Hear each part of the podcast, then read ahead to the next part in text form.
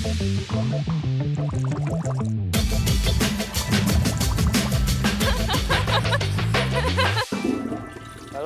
kembali lagi di Pijarus Podcast alias Pispot bareng gue Echan. Tapi kali ini gue nggak sendiri, gue udah barengan sama Reality Club. gue sama Reality Club akan membahas beberapa hal, cie. Tema utamanya sih berkarya di era digital, cie. Sama nanti kita juga akan bahas juga bahwa Reality Club nanti akan manggung di Synchronize Fest 2019. Yeah. Betul kan? Betul. Oke, oke, boleh kenalin diri masing-masing dulu? Ada siapa aja yang datang? Oke, halo, gue Faiz. Gue main gitar sama nyanyi. Eh, gue Fatia atau Cia. Gue nyanyi dan main keyboard. Gue Iqbal, gue main gitar. Gue Era, gue drummer. Gue Nugi, gue main bass. Oke, berarti yang datang lengkap ya? Lengkap. Alhamdulillah. Buat pijaru lengkap ya.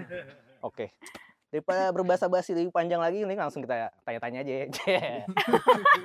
Ketawa sih, juga ketawa. boleh, boleh, boleh, boleh. Eh, Reality Cup, kalian kan baru rilis album kedua nih. Ya. Eh, Yang kita tahu kan baru digital aja kan rilisnya. Ya. Nah, pertimbangannya rilis digital aja tuh apa sih? Sebenarnya dari album pertama pun kita juga rilisnya yang utama digital ya, gitu. Karena memang sekarang outreach ke marketnya. Wih, lagu Cie. gaya banget Langsung berat, men. buset. Pertanyaan pertama Iya, langsung, iya, ya, iya. langsung ya. Ada grafiknya gitu di belakang. Eh, pokoknya eh, intinya cara mencapai audiensnya ya lewat mainly sekarang ya lewat digital sih. Tapi memang kalau album kemarin ini kita bicara album kemarin dulu, sorry. Album kemarin kita juga rilis fisik dan kebetulan album kedua ini juga sebenarnya saat ini eh, belum, tapi mudah-mudahan dalam beberapa waktu ke depan. Oke. mantap. Kalau yang album kedua ini bisa dinikmatinnya berarti Spotify, YouTube, Spotify, iTunes, Joox, Joox ada, ada. Deezer, Deezer, Apple Music, YouTube juga ya. YouTube juga. Oke, jadi buat yang belum pada dengerin langsung aja ya. Yo, siapa yang belum dengerin? Ngaku. loh. Cie. Dari dua album ini kan kalian masih self release kan? Yes. Eh, kenapa nggak lo ikut label gitu? Hmm. Nah, kalau ini pertimbangannya apa lagi? I think uh, uh, dari awal tuh kenapa nggak libur ya? Well dari awal of- uh, yang pastinya sebagai untuk terjun dulu pertama Mhm. ke dunia musik ya coba aja bikin sendiri gitu kan. Mhm. Apalagi kalau album yang pertama itu bener-bener semuanya sendiri. Iya, iya. Uh, recording sendiri di rumah, di kamar, Oh, oke. belum pakai Mhm. produser. Mhm. Um, jadi semuanya benar-benar uh, trial and error sih dan DIY banget. Kenapa belum ma- masuk label? Karena sekarang tuh udah eranya eh, di mana orang di mana art it, ya. art uh, musisi tuh bisa banget sukses tanpa label. Karena um, ya pertama kita bisa upload sendiri Mhm. lagu kita di berbagai uh, digital streaming platform sendiri nggak harus melalui label. Kalau dulu kan orang pakai label karena emang untuk nge-distribute musik itu ya harus lewat misalnya radio atau enggak jualan CD atau kaset. Kalau sekarang tuh bener-bener udah mudah banget so anyone can do it. Kayak lo juga bisa bahkan ya. Apa udah ada Oh, iya, ternyata? tahu. Cie. Solo act. Berarti Iya. eh, Jadi booking rapper gitu-gitu juga sendiri ya? Rapper. Harus manajemen apa segala macam? Sekarang Dan kita eh, management. sekarang sih kita udah bareng manajemen tapi dulu eh, sendiri. Sama Nugi gua, nih yang Nugi, ngurusin iya, booking-bookingan. Oh, iya. Nugi. Balas-balas email. Balas-balas email. Sebenarnya mau nambahin juga eh, s- karena alasan kenapa sendiri tuh karena memang kita juga pengen belajar dulu sih. Ini gimana sih sebenarnya bikin musik, produksi musik meskipun ya sekarang juga masih gimana-gimana ya, cuman at least sudah ada bayangan oh gini flow-nya, terus eh, gimana caranya masukin ke apa streaming service ser- itu gimana caranya. Oh, kayak gini gini ya. Jadi intinya ya untuk belajar juga sih. Ya, biar nanti misalnya we do join a label, kita udah tahu gitu apa yang mereka bakal handle Oh, gitu, bla, sendiri. Jadi sesuai kebutuhan aja sih. Jadi mungkin kayak sekarang kita nggak ikut label ya emang belum ngerasa butuh soalnya kayak udah ada booking udah ada manajemen kayak merchandise juga kita masih bisa jalan sendiri distribusi juga kayak udah tahu seluk beluknya ntar kalau ya mung bisa jadi kalau misalnya ada sesuatu yang udah nggak bisa ke handle sendiri kita bakal mikir buat ke label atau cari bantuan orang lain tapi ya untuk sementara sih Semuanya dilakukan sendiri dulu ya. hmm, Jawaban bisa kita lakukan. jujurnya ya biar duitnya nggak ke mana-mana. Itu jawaban jujurnya. Ya, potongannya semua ke ya kita. Tadi yang bahas-bahasin email Nugi ya? Nugi Berarti sama Faiz dulu, dulu. dulu. Berarti miminnya antara Iya, Mimin. miminnya antara iya. dua nih. Tapi kalau Mimin Instagram kita. Oh, oke oke oke oke. Iya. Nah, kita ngomongin dari albumnya lagi. Mhm. Feel album pertama dan album kedua kan gue lihat agak beda nih. Hmm. Album kedua gue ngerasa kayak lebih dark lah, lebih gelap apa segala macam. Eh, bisa ceritain nggak alasan nih balik konsepnya apa segala macam? Kakak, Oke, um, album kedua itu maybe karena the big theme itu maturity ya. Ya. Kayak coming of age and karena um, right now kita udah kayak mid 20s mungkin ya. like almost late quarter life crisis. Ah. Jadi karena we're faced with masalah-masalah yang udah lebih kompleks, itu juga influence our music. Kan mungkin kalau lihat yang di album pertama we're still like youthful and happy, Pink energetic gitu. biru banget. Pink dan biru banget. Tapi kayak jebret kena masalah kayak when you get yeah, when you Yeah, get yeah, like you know masalah problem-problem umuran kita-kita lah. Jadi kayak that yeah that that's why lebih dark aja sih karena it's really is that right? Oh, kind of, ya ya. Right, right, Ya, yeah, yeah, ya. Iqbal mungkin mau nambahin? Ya mirip-mirip lah kayak tadi. Oke. Soalnya gini, waktu album pertama itu kita masih ada beberapa yang masih kuliah juga. Mm-mm. Jadi ya isu-isunya masih isu kuliahan. Nah, kalau sekarang udah isu pasca kuliah. Gitu. Lebih kompleks biasanya kan. kelas pekerja. Iya, bener. Kalau secara influence, eh, kan kalau gue lihat juga secara artwork juga beda, secara musik beda. Iya. Eh, kalau influence di luar musik ada nggak?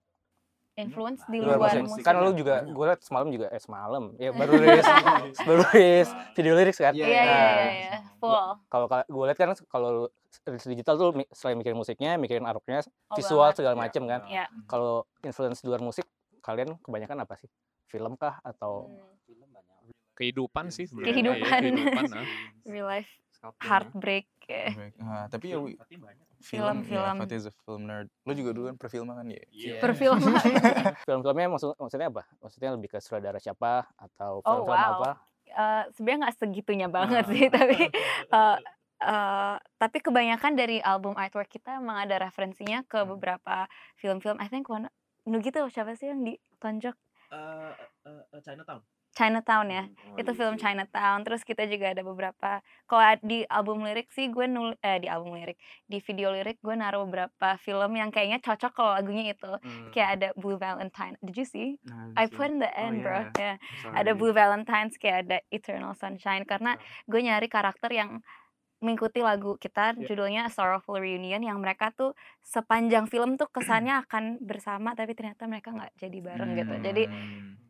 Sedih ya? Cie. sedih Chinatown tuh klasik ya? Film, Iya, film kan? klasik Klasik. yang Jack Jack Nicholson, right? Yeah. Kalau dalam membuat musik sama lirik, Mhm. secara kalian kan rilisnya digital nih. Iya. Kalian lihat analisa pasar juga nggak kayak yang lagi Wah. trending tuh apa sih? Terus apa nih kata-kata yang SEO cie? Mikirin itu sampai ke Iya, situ iya, nggak iya, iya. sebenarnya? honestly ini Sama eh, sekali enggak sih. ya. Atau tren buat kalian jadi acuan nggak sih? Kita tapi aware cuman Aware, iya. kalau emang nggak masuk sama kayak waktu itu kita juga sempat kepikiran kayak oh kayaknya lucu nih kalau misalnya ada featuring kayak ada rap Oh iya, iya. like, want to rap, karena yeah, sekarang rappers. rap lagi kayak Iya. ya naik we lagi rap and we love rap too tapi nggak nggak nyambung sama pesan yang akan disampaikan di lagunya Mhm. dan nggak nyambung sama lagunya juga jadi mending gak usah dulu gitu Kalian sempet dulu ngerasain era rilisan fisik nggak? Koleksi CD? iya banget iya banget Go banget, Backstreet. Nah, Cuma Backstreet Boys, oke. Ini Carter apa siapa nih? Eh. Iya. nah, menurut kalian apa bedanya menikmati musik di era rilisan fisik dulu sama menikmati musik di era rilisan digital sekarang? kalau sekarang tuh semuanya accessible dan kita juga jadi terekspos sama banyak banget tipe musik musisinya juga banyak banget semua di gadget kita gitu kalau I don't wanna be like pretentious dan bilang kayak oh kalau dulu tuh lebih gimana karena Iya. jujur enggak justru menurut gue tuh mungkin malah lebih susah dulu karena emang lo harus beli atau nggak dengerin dulu di radio lagu yang keputar mungkin ada ada rasa feelingnya beda kayak lagu yang kita suka diputar di radio kayak wah seneng banget Ah. Ya kalau sekarang kan kita bisa mainin sendiri gitu. Jadi sebenarnya ada plus plus minusnya tapi jujur kalau menurut gue gue suka how it is now karena semua orang bisa dengerin kapan aja. Tapi mungkin I don't know, that's me, how about you? Kalau gue sih ya, kalau aku nih, beda kalau dulu feelingnya tuh kita beli CD atau beli kaset, Ah. beli kaset ngeliat-liat ininya terus dengerin pakai apa namanya Walkman. Walkman, merem ngayal bayangin gue yang bikin lagunya gitu. Oh, oke, oke. Wah tuh feelingnya beda banget sih kalau gue bilang. Hmm. Cuma ya balik lagi ada plus minusnya. Kalau sekarang akses lebih gampang. I think kalau yang akses itu uh, efeknya ke what I feel is competition less competitive karena sekarang orang uh, attentionnya nggak bisa kayak dulu kan misalnya harus beli jadi Aha. misalnya eh gue harus milih nih antara misalnya band A atau band B ayo udah band A band B nya nggak didengar karena dia nggak beli kan kalau Oke. sekarang kan ya udah mau dengerin band A band B ya they can listen to semua ya. bisa Ah. jadi Iya. nggak sekompetitif jadul gitu tapi in a sense juga makin harus coba cari gimana cara stand out gitu ya kali ya iya nggak sih Iya. Iya, iya. Sama kayaknya Oh, sekarang no. genre juga banyak gara-gara itu gak sih? Apa? Iya kan. Oh banyak karena, Karena uh, iya, ada streaming gitu. Iya. Ah. Terus kan jadi yang muda-muda jadi dengerinnya dan referensi lebih gampang Iya, dicari iya, gitu ya? jadi Iya. gampang ke. Gua rasa gitu juga tuh. nah ngomongin soal stand out. Nah you yeah. wanna stand out? nah ngerintis band di era digital dianggap lebih gampang karena tadi akses untuk promonya lebih banyak tapi kalian kan juga harus bersaing sama band-band lain. Nah, gak cuma sama band lokal lagi kan internasional juga.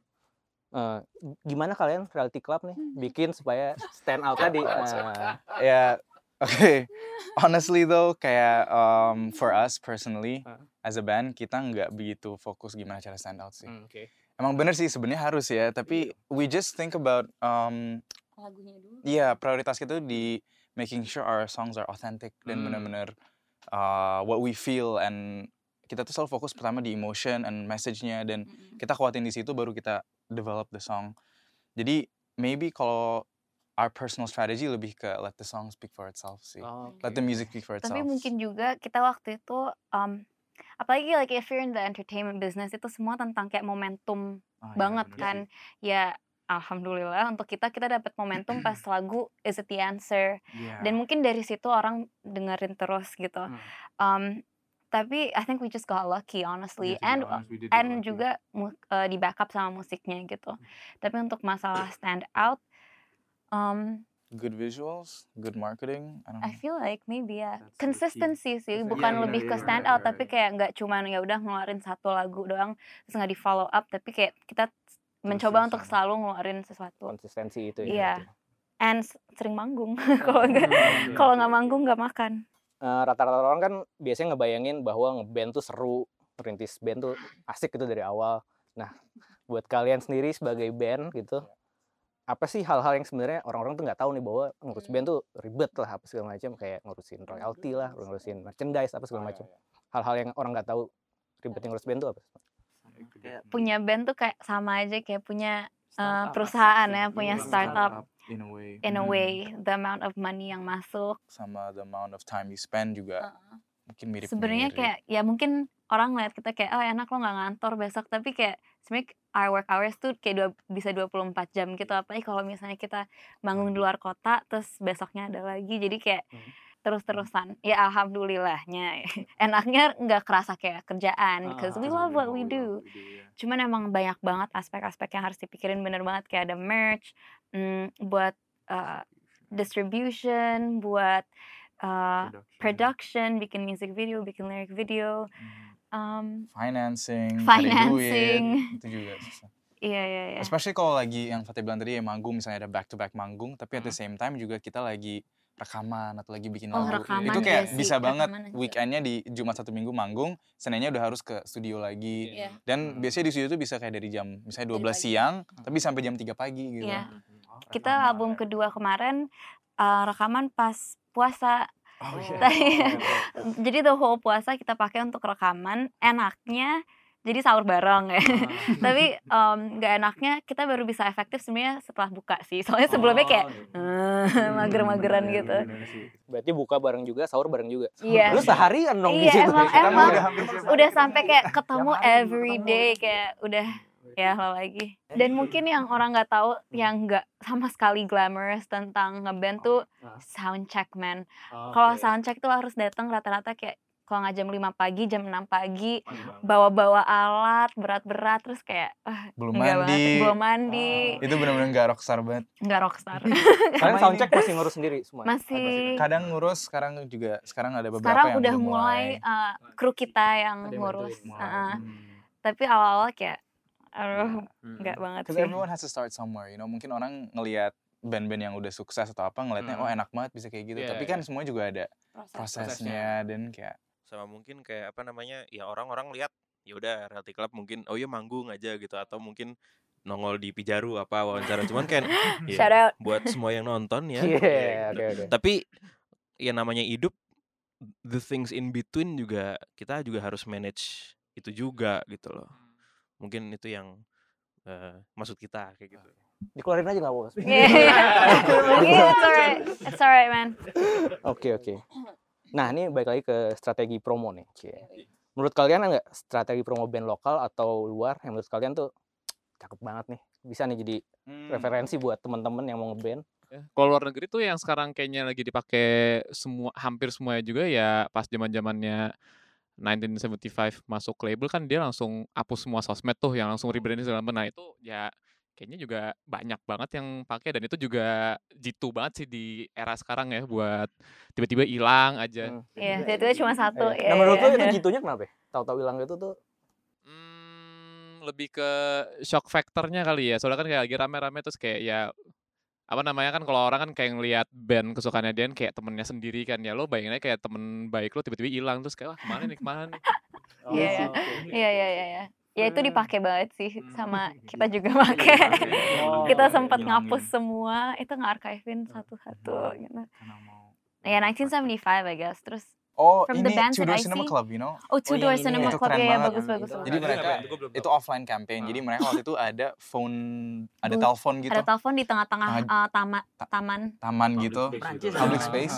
Terus pas orang ngangkat, Jadi ada telepon, ada bunyi gitu. ada ya. bu iya, Oh ada bunyi. ada Kayak telepon umum gitu. Iya. Kan orang yang jalan kan kayak, hah kenapa ada telepon? Iya, pas dia angkat ada suara si vokalisnya ngomong, "Hey, we're from Two Door Cinema Club." Lo pilih nomor, nanti ada track dari albumnya. Jadi misalnya dia nomor 2 itu track nomor 2 mainin, terus dia bisa denger album. dengerin. Keren keren. Keren Ya itu that, that's good. Kalau band lokalnya kalian ada? Panturas pernah waktu itu pakai Tinder tau gak sih? Itu lucu Oh, iya, banget. iya, iya, iya, iya, Dia iya, nggak iya, promote iya. single pakai Tinder itu Pantura emang. Sabi. Iya, literally single jadinya Karena single itu. soalnya, ya, soalnya emang beneran kayak gitu jadi kayak literally single ini mau- keluarin single di mana ya ya udah Tinder kan kita single kan Oh, iya. Oke sih itu menurut gua oke banget Oke, pertanyaan selanjutnya. Nah, barrier antara fans dan kalian sebagai idolanya kan di era digital nih semakin tipis nih, cie. Iya. Dan salah satu yang mesti direkomenin mungkin privacy dan nggak jarang juga kalian dapat komen-komentar tuh aneh-aneh gitu. Kalian handle itu gimana? Like any rock star would ya nggak? Cuy, cuy, cuy, nggak. I'm kidding, I'm kidding. I'm kidding. bro? I don't have any fan mail. I'm fine. We don't have fan mail, but you Yeah. get DMs and Oh stuff. yang gitu-gitu. Dia ya. masih di private sih Enggak, Instagramnya. udah public kok sekarang. Sejak kapan? Ya Allah, guys, gue udah public guys. Jadi kalau mau Sejak kapan? udah kakak udah public. Langsung dicek lagi. Udin cuy. Ada di follow ya Spitfire Faiz ya. Ya gimana ya? Um, to maintain that privacy ya tadi kata. Ya, mau- mau privacy atau ngadepin komentar-komentar netizen. cie. Kalau gue personally, katakan gue udah terbiasa dengan komentar-komentar. Kayak eh, ya udah aja sih. I mean, the thing about being ya a public figure, walaupun banyak banget komentar yang baik-baik, yang Mhm. bagus-bagus, Oh, yang kayak benar-benar wah nih orang kenapa bisa suka banget. Tapi that one time ada komentar yang buruk tuh kayak tetap aja nggak tahu kenapa sometimes ya bikin kayak gitu loh. Kalau kalau ke gue personally tentang Fatia, gue nggak apa-apa banget, gue udah terbiasa. Tapi nge- kalau tentang reality club gue masih super sensi kadang-kadang kayak jadi sekalinya ada ada komentar tentang reality yang kayak kurang enak, gue kayak itu yang gue pedulin sih. Tapi nggak sampai bikin stres gitu, cuman kayak oh ya udah. I mean like lo bermusik nggak semua orang akan suka lagu lo, that's fine. true. Tapi sometimes it's how they say it, you know. Hmm. Kayak kita nggak apa banget dan komentar yang jelek, tapi kadang-kadang tuh ada orang yang udah komentarnya jelek terus cara penyampaiannya juga Ah, kayak enak. nyelekit gitu jadi kayak emang pengen nyakitin gitu ya. Iya, Bukan kayak bukan iya, mau iya. criticism kayak emang like constructive sengaja. criticism itu nggak apa-apa tapi orang yang iya yang deliberately nyakitin, sengaja ah. pengen kayak ngejatohin lo tuh kayak man Iya. Mungkin karena we're still kind of all new to this. Yeah. Other than you, Yeah. kita masih ya reality club masih baru kan to like, oh that hurts. Dibandingin zaman dulu, di era sekarang kan udah banyak profesi atau predikat yang dianggap keren di dunia digital nih. misalnya. Kayak vlogger, selebgram, dan lain-lain lah. Terus kalian image jadi anak band tuh masih keren nggak di masih banget sih gue masih banget apa yang kalian rasakan dari Cie? sekarang tuh kayak kalau nggak ngeband DJ gitu Kalau nggak nge-rap? kalau nggak nge-rap kenapa nge DJ oh Eh, iya suka main di mana mas ya Saya di Gina Limp Bizkit. hari apa di mana jam berapa Apa? hari apa di mana jam berapa Nanti aja ya, off the record. only on Tuesdays jangan lupa follow instagramnya. Cak. Ya udah tadi belum belum. Tapi nggak sih anak eh, jadi anak waktu soalnya gue nggak pernah ngerasain kayak de- growing up I feel like punya band tuh keren banget. Ah. Hmm. Tapi pas udah punya band nggak bener-bener ngerasain sampai ada orang yang ngomong kayak temen kamu deh. Oh, siapa sih? Kayak ada yang ngomong kayak wah lo ngeband keren banget sih kayak ya udah gitu dong sih. Terus kayak oh Bener. thanks masa sih Cuma gitu. ini sih ada rasa bangganya sih jadi anak band tuh ya. Beda gitu gimana ya? Feelingnya beda. Karena dari kecil kita semua kan dengerin. Iya. Terus sampai sekarang kejadian lagu kita dengerin orang gimana ya rasanya? Beda sih. Beda ya mungkin karena emang kayak mimpinya kita kesampaian juga gitu sih. Iya. Nah, tetap iya. Oh. Tapi balik lagi kita nggak tahu rasanya jadi atlet apa jadi DJ. Iya, iya, iya. Ya, mungkin bisa Bener dicoba. ya. Ini jadi tim e-sports kali ya. tim Magic Club. Tapi bener sih kata Fatia, like maybe when you're Actually doing it doing what you love or lo lagi ngejar mimpi lo, even when you already reach it, sometimes you need to Nggak take a kerasa, step iya. back and like, wow, gue tuh wow udah ya ya di sini. Ternyata gitu. gue udah nyampe sini gitu. Iya. Iya ya, karena kalau sibuk hustle bustle nggak kerasa. Nggak kerasa, ya. Harus appreciate, alhamdulillah. Ya. Kalau kalian sendiri sebagai band goalsnya tuh apa sih? Apakah nanti kalau udah bikin lima album udah deh atau gue misalnya udah manggung di Glastonbury gitu. Eh, Kayaknya udah baru cukup mau deh. ngomong Nah, Glastonbury. Ya udah. Apa itu udah gue jawab? silakan silakan silakan. Silakan di Punya gitar-gitar antik vintage kali ya. Iya. Itu. ini pribadi apa band nih? Oh band. Oh, band. Bandnya semua support saya. Ya mungkin international recognition, Iya. like ya Main di festival luar. main di festival luar yang kita Reading. bener sih kata tadi Glasgow, Reading, Coachella. But Coachella is like weird now. It's okay. Yeah, it's okay. It's, Still okay. it's still you know a Coachella. big. Still Iya, iya, iya. Lalu Tapi, tapi bukan berarti kalau goalsnya kita udah nyampe kayak berhenti sih. Kita juga ngarepnya, ya kita juga kita juga ngarepnya ya kita nggak berhenti juga. Goalsnya apa? Goalsnya kita tuh adalah banyak goals goals lagi ke depannya. Iya. Di sana gunung sini gunung gitu. Yoi. Gunung gitu. Eh, banyak yang bilang buat sukses di industri kreatif gitu, kalian harus pinter-pinter nyari teman atau nyari link lah. Hmm. Namun ada yang bilang juga strategi kayak gitu tuh kayak pansos lah, panjat sosial. Sebenarnya menurut kalian itu strategi yang makhluk wajar nggak sih untuk dilakukan? Pansos. Sebenarnya pansos tuh Hmm. apa sih istilah gitu doang kan kayak dari Iya. dulu juga udah udah begitu kayak sistemnya. mungkin karena karena lo nggak pernah pansos berarti ben Iya, iya, iya. sebenarnya I think it's, it's as long as you're genuine and like lo Iya. nggak gunain orang lo Iya. nggak bakal pansos sih Hmm, kayak oke. Dan lo nggak kayak temenan sama orang cuma buat dapet advantage gitu lo Iya. kayak nggak jadi Hmm. temenan lagi nah itu baru pansos kalau Iya. kita sih networking is very important ya Banget, especially banget. biar bisa Networking ke mana? mm, Nggak di sini juga tapi pas kita misalnya gig kemarin di luar negeri di luar negeri juga Hmm. itu penting banget ternyata Networking. networking di luar negeri pun untuk dapat channel-channel karena ya semua ya balik lagi di entertainment industry kebanyakan emang gitu sih dari kenalan-kenalan, Iya. networking. Jadi sayang banget kalau misalnya emang misalnya lo band baru, Iya. terus musik lo udah oke banget, tapi you you don't network at all, itu that's what we kind of did in the be- Iya, awal-awal. tapi itu karena Honestly, kita malu Karena kita malu, Iya, karena kayak, kita "Eh, baru itu banget sih, ini awal, bukan iya sih." kayak, Kayak, "Aduh, "Itu- itu takut. cuy, kenalan Ternyata yuk," nggak jadi. honestly kayak eh, ke mereka aja terus kayak ajak kenalan aja, and that's the Oke, simplest oke, way pertama. Iya. Ya kayak gitu sih. penting berarti Penting dulu kita emang pengen tapi takut aja sih. Tapi lama kelamaan kita kenalan misalnya kita manggung sama siapa, terus kan pasti di backstage nggak mungkin nggak ketemu. Iya. Artis-artis tuh nggak mungkin nggak ketemu. Jadi ya kita coba untuk kenalan lah atau dan gak cuman ke personilnya doang. Hmm. Di band life tuh semuanya penting, krunya penting, soundman-nya penting, personilnya pacar. gitu. Wah, ini arahnya Iya, ke mana nih? like some semuanya kan? gitu sih. Banyak yang mikir kayak cuma personilnya yang penting, tapi enggak juga kayak manajernya inilah, inilah. Mhm. Kayak banyak banget gitu. and yeah and we when we you know kenalan sama mereka bukan karena pengen something from them tapi beneran kayak emang pengen Iya. kenal and sharing juga gitu Iya. Jadi kalau menurut kalian batas bedanya networking dan pansos apa? Bedanya adalah itu sih yang tadi that was yang spot genuine on, jadi kayak genuine. nggak lo nggak kenal sama orang cuman buat Manfaatin. using them ya Ah. buat manfaatin kayak lo bener-bener ya pengen kenal sama orangnya dan sharing dan ngobrol gitu I think that's important Kalau tips buat temen-temen untuk membangun network tuh ini bukan buat aja ya. Tips, tips buat nge DJ ya jangan jangan malu pokoknya jangan malu jangan malu. Walaupun itu susah ya. Iya, susah Honestly sih. buat kita juga Iya, susah. Kita iya. suka kayak kakak duluan, kakak duluan atau kayak nuk nuk nuk Kan dorong satu dorong. band dong dorongan gitu. Iya, iya.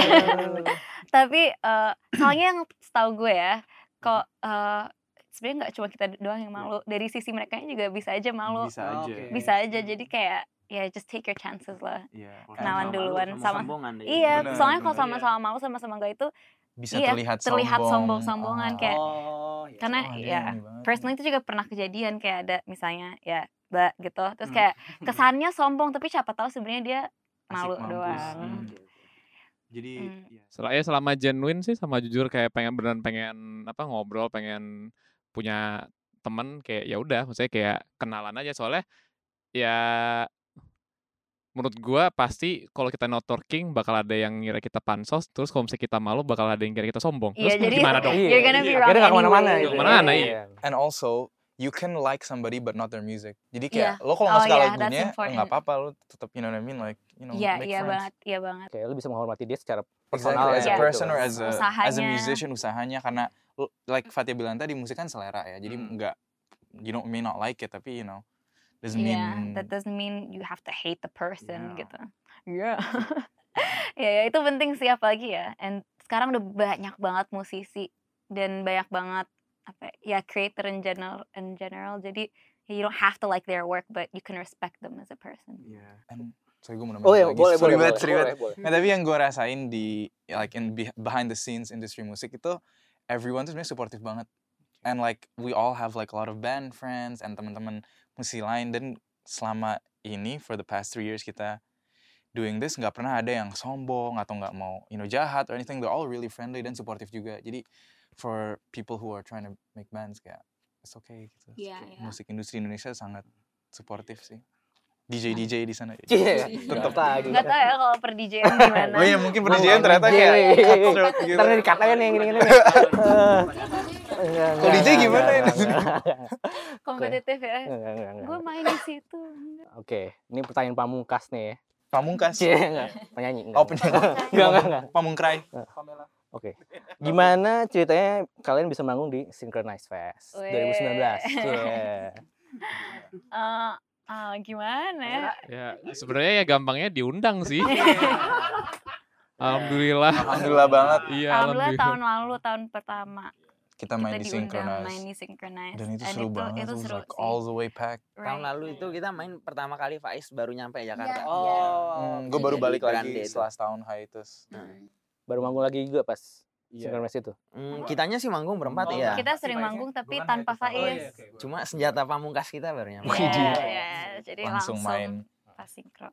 Kalau yang di tahun ini yang 2019, kalian tuh main hari apa jam berapa? Kita main hari Sabtu. jam- Sabtu 5 Oktober kan? Iya. Oktober 2019. Pokoknya datang aja hari Sabtu. Full day lah di sana. da- datang hari Jumat Sabtu Minggu Oh beli iya iya iya bener. beli 3 day pass-nya artisnya bagus-bagus kok asli Kita juga pengen nonton tuh semua. Nah, yang kalian pengen nonton? Wah banyak sih. reality club ya. Raja. Nonton sendiri. aja sambil manggung. Raja main kan? Ada Noah. Oh my god. Iya. ada Niji, terus kayak ada band temen-temen kita juga, Eleven Kind, Face, segala macam. Emang Rame banget sih. mau sih nonton semuanya ya. Makanya I really love Synchronize karena itu tuh rame banget. Iya. Environment enak banget sih. I really love Pijaru juga. It's Iya. my- Gue juga suka banget radio TikTok lo. Yes. Nggak, tapi beneran Synchronize. Iya, Synchronize Fest tuh oke dari- banget sih. dari Dan last year. vibes-nya ya santai gitu kan. Kalau gitu, kalian ada persiapan khusus nggak untuk manggung di Synchronize Synchronize Fest nanti? Great aja. visuals, good new music. Kita bakal main lagu-lagu Oh, baru. pastinya. Kita bakal bar- Iya, banyak dari album kedua. Maybe wear Jadi costumes. hafalin dulu ya liriknya. Maybe wear costumes. Maybe. Maybe featuring. Maybe maybe maybe. Jadi datang for the surprise. Oke, jangan lupa datang ya. Synchronize Fest tanggal 4, 5, 6 Oktober 2019. Cie. Bener nggak? Iya. Dan serunya Synchronize kita bakal ada in that area juga abis mainnya. Kita pasti pengen Oh, nonton-nonton. oke. Jadi kita mungkin bisa hangout bareng dan Kalau ada yang mau networking sama kalian bisa. Iya. Niatinnya nongkrong aja. itu tips. Nah, sekarang kita ada sesi permainan. Cie. Wow. games.org. Games. Namanya mending mana? Kalau Fatia tiba-tiba nggak bisa ngeband lagi, mending mana? Mending bubar apa cari yang lain? Coba dari Fatia dulu. Iya. Oh, enggak, justru justru I wanna hear Loh kita kan adaptif. kalian. Kita kan adaptif. Coba Oh kamu. nggak mungkin adaptif ya gue keluar keluar. Gimana gimana jawabannya apa? Ya berempat aja. Mas. Berempat aja ya, berempat beneran ya? Masih iya, masih Atau lanjut nambah? sih sebenarnya. Maksudnya nggak tahu juga kan ini kan kayak belum ada nih, maksudnya kayak situasi kayak gitu kayak belum ada. Semoga aja kalau misalnya kayak udah mendekati situasi kayak gitu kita bisa selesaiin masalahnya satu-satu. Iya, semoga nggak jadi masalah. Tidak terjadi juga sih masalahnya. ya bakal agak aneh sih, cause gue juga dari dulu kan sama Fatih udah sering ngeband, Hmm.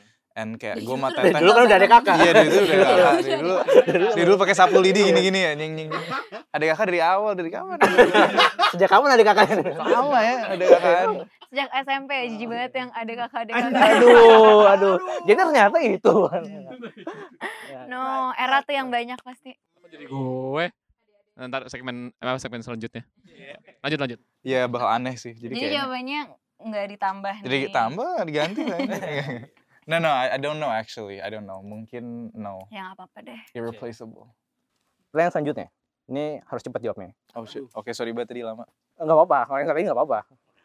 Mending Arctic Monkeys atau The Last Shadow Puppets? Gua Arctic Monkeys lah. Monkeys. ya. Don't do this to me, Arctic. Lyrically, La Shadow Puppets, eh nggak bisa gitu ya. Ya udah Arctic Monkeys deh. Faiz? Yeah, Arctic Monkeys. It's my favorite band ever. Arctic Monkeys. Sama si Arctic Monkeys juga. Waduh, Arctic Monkeys semua ya. Mending mana? Sukses ngeband apa sukses di kantor? Ngeband. Kalian ngeband semua sih sekarang. Coba sih ngantor. Mungkin Coba kita tanya lah. sukses nge-DJ lah.